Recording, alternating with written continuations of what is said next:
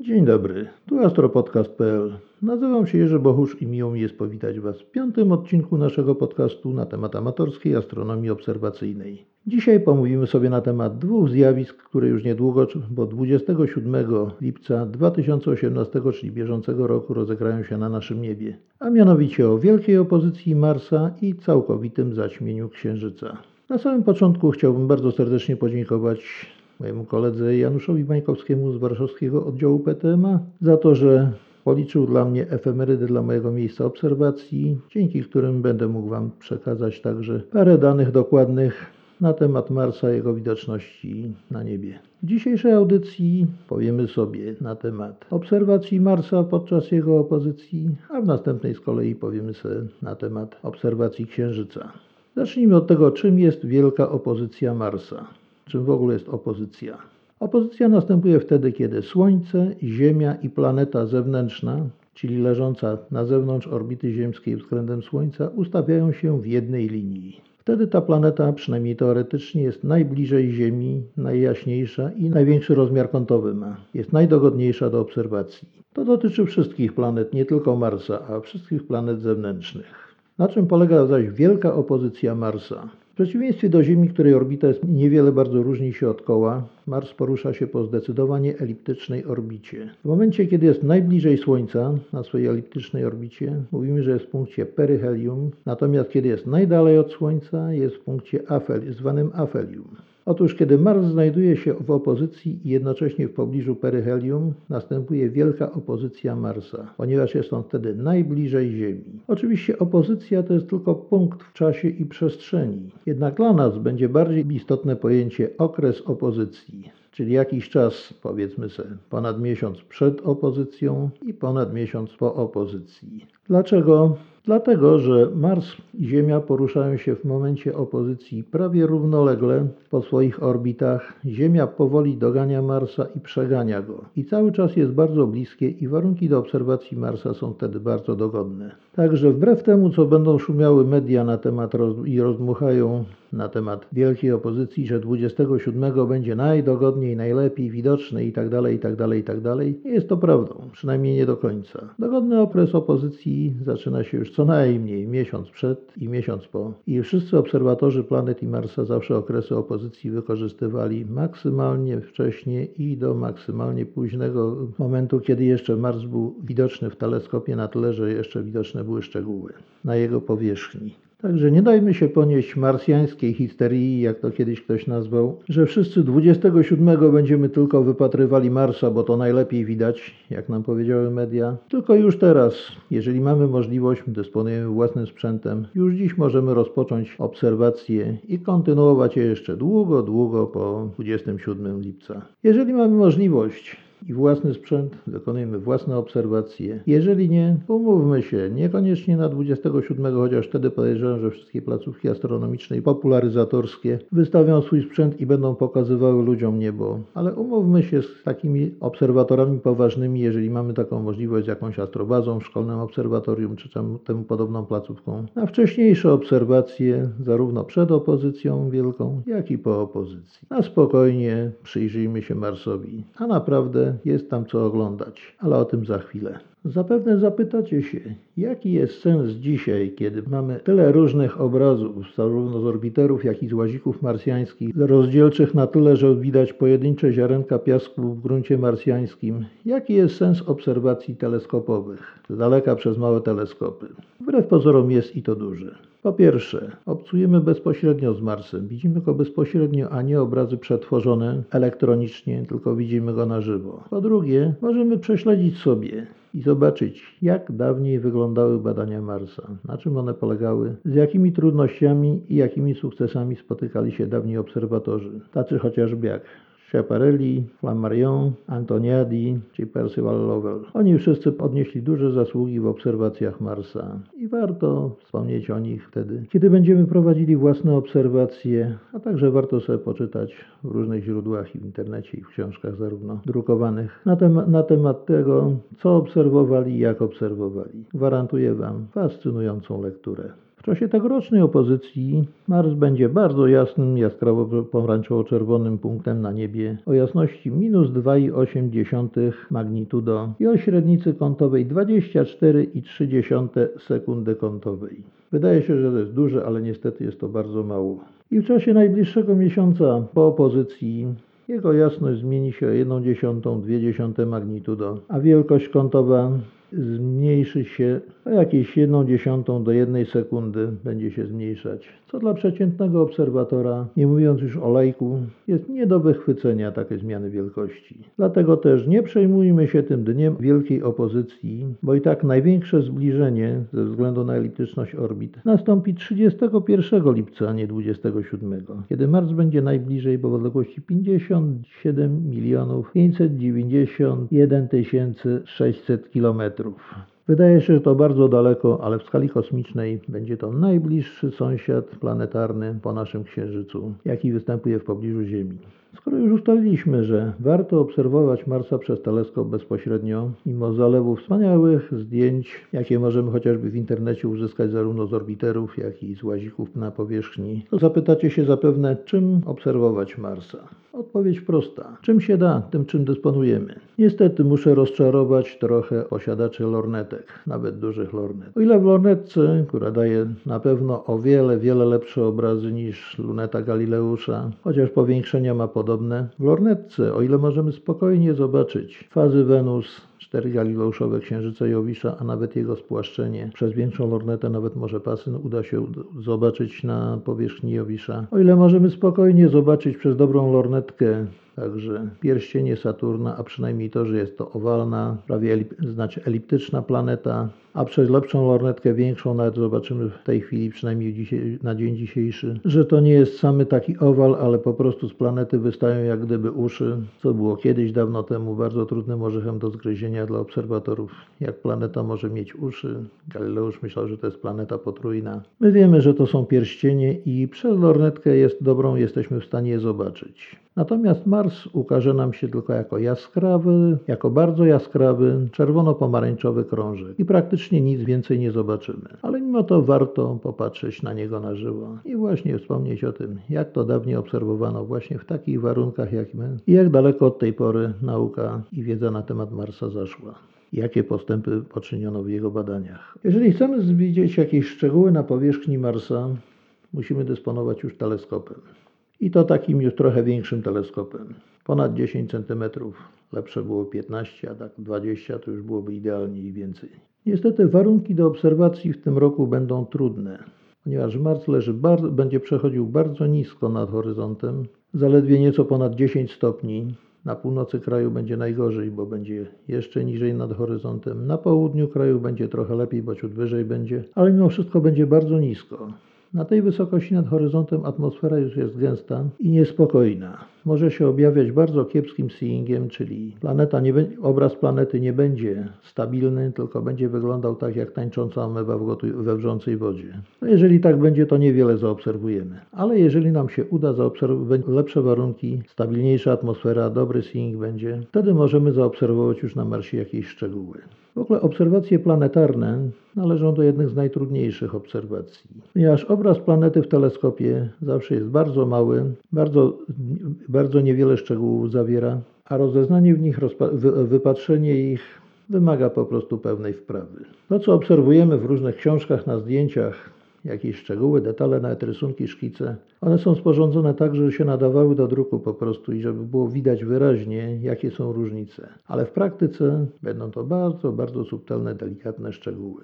Dlatego nie zdziwcie się, jeżeli na początku spojrzycie na Marsa, zakładamy, że w bardzo, w bardzo dobrych warunkach atmosferycznych, i nie zobaczycie praktycznie nic oprócz czerwono-pomarańczowego, jasnego krążka. Dopiero po chwili, jak się dłużej przypatrzycie, jak wasze oko przyzwyczai się już do jasności, kontrastu, dostosuje się, może uda Wam się zobaczyć południową czapę polarną, białą. To jest obszar analogiczny do czap polarnych biegunowych u nas na Antarktydzie i w Arktyce.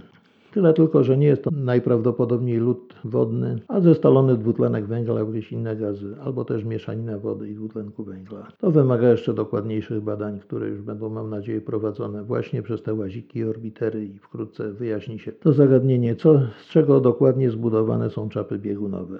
Jak się lepiej przyjrzycie, to po chwili zobaczycie również, że Mars jest nie tylko jaskrawo pomarańczowo-czerwony, ale że jest w zasadzie bardzo kolorowy. Zauważycie ciemniejsze plamy mórz, zwane morzami, takie bardziej szare, szaro-niebieskie, szaro-zielonkawe są. Im większy teleskop, lepsze warunki, większe powiększenie, tym lepiej wyraźniej je widać. Możecie także, jeżeli będziecie mieli szczęście, zobaczyć jakieś obłoki w atmosferze marsjańskiej, chociaż wcale niekoniecznie, bo nie, nie, będą to takie obłoki typu cumulonimbus, jak u nas występują potężne chmury, a raczej delikatne obłoki. Tym niemniej występują one i są obserwowalne z Ziemi, nawet przez niezbyt duże teleskopy. Poza tym czasami, jak literatura podaje, obserwowano jakieś rozbłyski na powierzchni Marsa. W zasadzie do tej pory nie wiadomo, czym one były. Nie gwarantuję, że coś takiego zobaczycie, ale jak się przyjrzycie do, dobrze, może uda się Wam coś takiego zobaczyć. Jeżeli posiadacie filtry barwne, które są czasami dodawane do zestawu teleskopów, albo macie już swoje, jeżeli poważniejszymi obserwacjami się zajmujecie, macie swój zestaw filtrów, warto obejrzeć Marsa przez filtry. Czerwony, niebieski, zielony, żółty. W zasadzie przez wszystkie, jakie posiadacie. Filtry mają tą właściwość, że rozjaśniają barwę własną, natomiast przyciemniają barwę dopełniającą. I w ten sposób możemy poznać, czy jest bardziej czerwonawy, jeżeli jest rozjaśniony czerwony, a przyciemniony niebieski, czy bardziej niebieskawy, jeżeli jest rozjaśniony niebieski, a przyciemniony czerwony. Poza tym przez czerwone filtry najlepiej widać powierzchnię Marsa, natomiast przez niebieskie, z tego co wiem, lepiej widać szczegóły atmosfery marsjańskiej. Jak to jest w praktyce się okaże, musicie sprawdzić tym roku jest jeszcze o tyle paskudna sprawa, że na Marsie od dłuższego czasu szaleje burza piaskowa i mimo, że atmosfera marsjańska jest bardzo rozrzedzona, jest ze 100 razy mniejsza podobno niż dokładne badania, badania tu już powinny dokładniejsze wyniki podać, ale jest znacznie mniejsze ciśnienie na powierzchni Marsa niż na powierzchni Ziemi, a mimo to burza jak się rozpęta, to przy, przybiera czasami obszar globalny, rozciąga się na całym Marsie. Dzisiaj właśnie widziałem bardzo ładne zdjęcie, jak front atmosferyczny, taki burzowy, piaskowy, przemieszcza się po powierzchni Marsa. Coś pięknego. Czy uda Wam się coś takiego, oczywiście nie tak z detalami, tylko w zarysie zobaczyć, że część jest powierzchni lepiej widoczna, część gorzej? Nie wiem. Próbujcie. I teraz jeszcze istotna sprawa dla tych, co chcą obserwować planetę, a nie zajmują się tym na co dzień. Jakie powiększenie stosować? Oczywiście, najważniejsza jest zdolność rozdzielcza. Każdy teleskop im jest większy, tym ma lepszą zdolność rozdzielczą, ale mamy to, co mamy, dysponujemy tym, czym dysponujemy. Dlatego dobrze jest posługiwać się starą, dobrą zasadą flamarionowską, opracowaną przez Kamila Flamariona, która głosi, że Powiększenie teleskopu maksimum powinno być dwa razy większe, może być niż średnica obiektywu bądź lustra teleskopu wyrażona w milimetrach. Na czym to polega? Oczywiście, jeżeli mamy 100 mm albo, 100, albo 150 mm na przykład teleskop o średnicy obiektywu czy lustra 150 mm, maksymalne powiększenie, jakie możemy zastosować, to jest 300. No, w obserwacjach stosuje się także czasami 2,5 razy, czyli będzie to 450 razy powiększenie powiększenie. To już jest bardzo duże powiększenie. I pamiętajcie, że jak tak nisko nad Ziemią jest Mars, gdzie jest bardzo już duża turbulencja atmosfery, gdzie synk jest bardzo kiepski, to powiększenie trzeba będzie radykalnie zmniejszyć. Proponuję tak zacząć od powiększenia razy 100, dobrać okulary i potem, jeżeli obraz będzie nadal stabilny, można zwiększać powiększenie aż do momentu, kiedy zacznie pływać i wtedy o jeden rozmiar okular dłuższy zastosować, czyli mniejsze powiększenie, obraz powinien być dosyć stabilny. Jeżeli się da, to można dać i większe powiększenie, ale może zdać tak, że dajecie powiększenie tylko 80-70 razy nawet na sporym teleskopie, bo na więcej Wam po prostu seeing i warunki obserwacyjne nie pozwolą.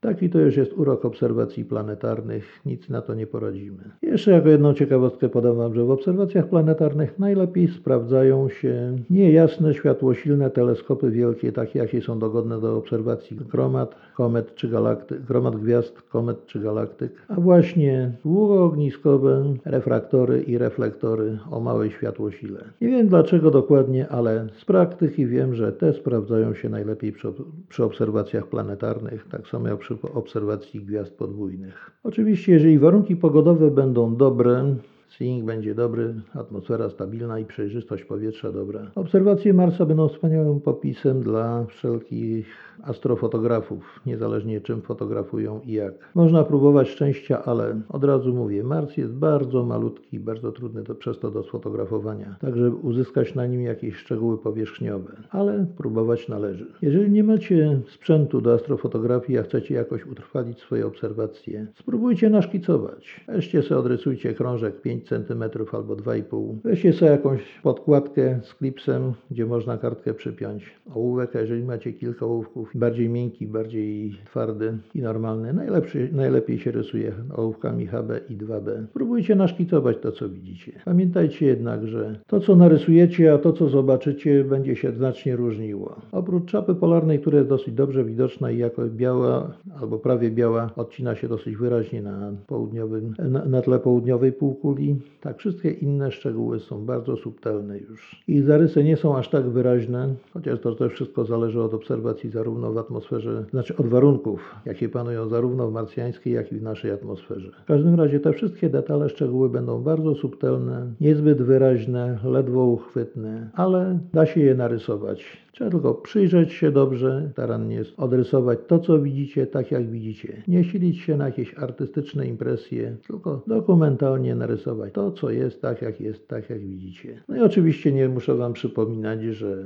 żeby Wasze obserwacje miały jakąś wartość, musicie zanotować je, zapisać godzinę początku i końca obserwacji, tak samo godzinę początku i końca wykonywania szkicu, a środek tego okresu czasu będzie momentem wykonania, będzie właściwym momentem wykonania szkicu. Tak samo musicie zanotować warunki, jakie panowały, jakiego sprzętu używaliście, jak to wszystko wyglądało. To wszystko trzeba zapisać. Dopiero wtedy, kiedy jest zanotowana taka obserwacja, gdzie jest znany czas i miejsce obserwacji, wtedy staje się naprawdę pełnowartościową obserwacją i można ją wykorzystać dalej, nawet jeżeli coś ciekawego się będzie akurat w tym czasie działo na Marsie, kiedy będziecie obserwowali. Możecie zgłosić taką obserwację do profesjonalnych obserwatoriów, do profesjonalnych astronomów. Jeżeli to będzie naprawdę coś ciekawego i ważnego tam się działo, wasza obserwacja może być dla nich po prostu bezcenna. No i doszliśmy nieuchronnie do jeszcze jednego zagadnienia związanego nieodłącznie z Marsem, mianowicie kanałów. Istana historia kanałów zaczyna się od opozycji Marsa w 1877 roku, kiedy to Giovanni Schiaparelli, włoski astronom, obserwując Marsa dostrzegł na nim cienkie, proste linie, które nazwał kanali.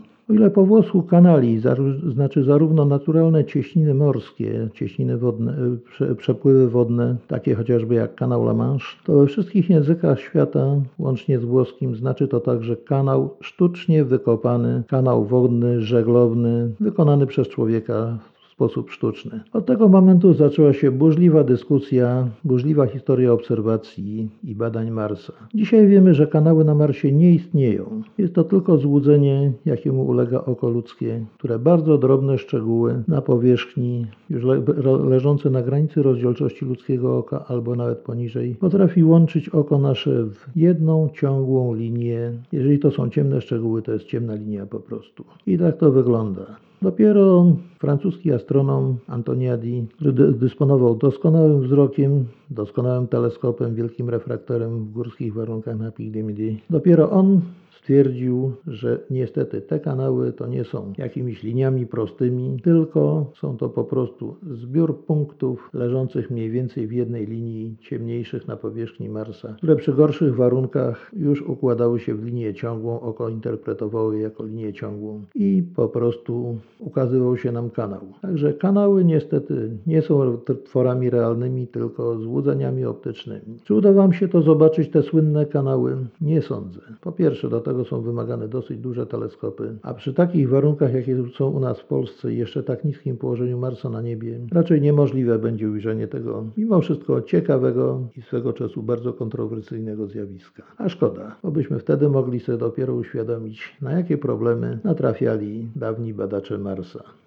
I to już na dzisiaj byłoby wszystko na temat obserwacji Marsa. Możemy sobie tylko życzyć, że pogoda, która ostatnio nas bardzo nie rozpieszcza, jest wręcz paskudna, na tą przynajmniej jedną noc i okoliczne była na tyle dobra, że umożliwić nam nie tylko pojedynczą obserwację, ale cały cykl obserwacji gdy będziemy mogli zauważyć jakieś zmiany na powierzchni Marsa, jakie zachodzą, czy to atmosferyczne, czy to z powodu burzy piaskowej, z powodu obrotu planety, powodujących nieznaczne zmiany, ponieważ Mars obraca się tą samą prędkością prawie że co Ziemia, jakieś zmiany na powierzchni planet, które w dłuższym czasie będą już uchwytne i można je będzie zaobserwować. I jak zwykle, jeżeli macie jakieś pytania, macie jakieś ciekawe wiadomości na temat Marsa, jeżeli wykonacie oczywiście jakieś obserwacje, szkice, zdjęcia, proszę bardzo podzielcie się nimi ze mną. Pochwalcie się nimi po prostu. Zapraszam do kontaktu zarówno na stronie astropodcast.pl w komentarzach, jak na e-maila i przez media społecznościowe, czyli Facebooka i Twittera. Słuchaliście astropodcastu.pl.